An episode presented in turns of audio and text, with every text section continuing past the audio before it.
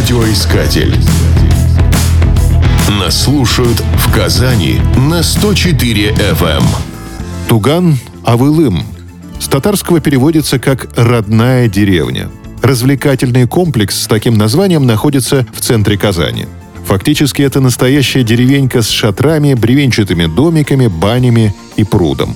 Здесь можно полакомиться блюдами татарской кухни, познакомиться с национальными традициями, освоить ремесла. Вкусно, интересно, полезно. Так можно охарактеризовать день, проведенный в деревне. Если надумаете посетить Туган-Авылым, обратитесь к сказочному фонарщику Фаралера. В его обязанности входит не только зажигать фонари, но и проводить театрализованные экскурсии по деревне. Во время спектакля под открытым небом вы узнаете, с кем можно поиграть в катыклы-мотыклы, а также попробуете птичий язычок.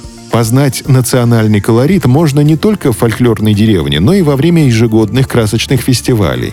В конце лета на набережной озера Нижний Кабан в Старо-Татарской Слободе проходит фестиваль татарского дизайна «Печен-Базары».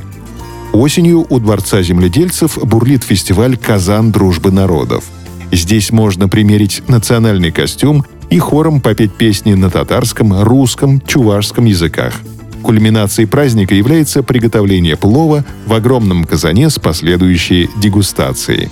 Летом в Казанском Кремле регулярно проходит фестиваль новой татарской культуры «Таткультфест», это яркий симбиоз музыки, сценического искусства, медиа-арта, моды и даже гастрономии. Ну а любителей активных развлечений наверняка заинтересует забег на шпильках, который организуют на Кремлевской набережной. Участникам необходимо на время пробежать в туфлях со шпильками высотой не менее 10 сантиметров. В забеге могут участвовать как женщины, так и мужчины.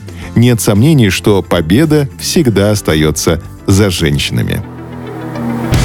Радиоискатель. Нас слушает Россия.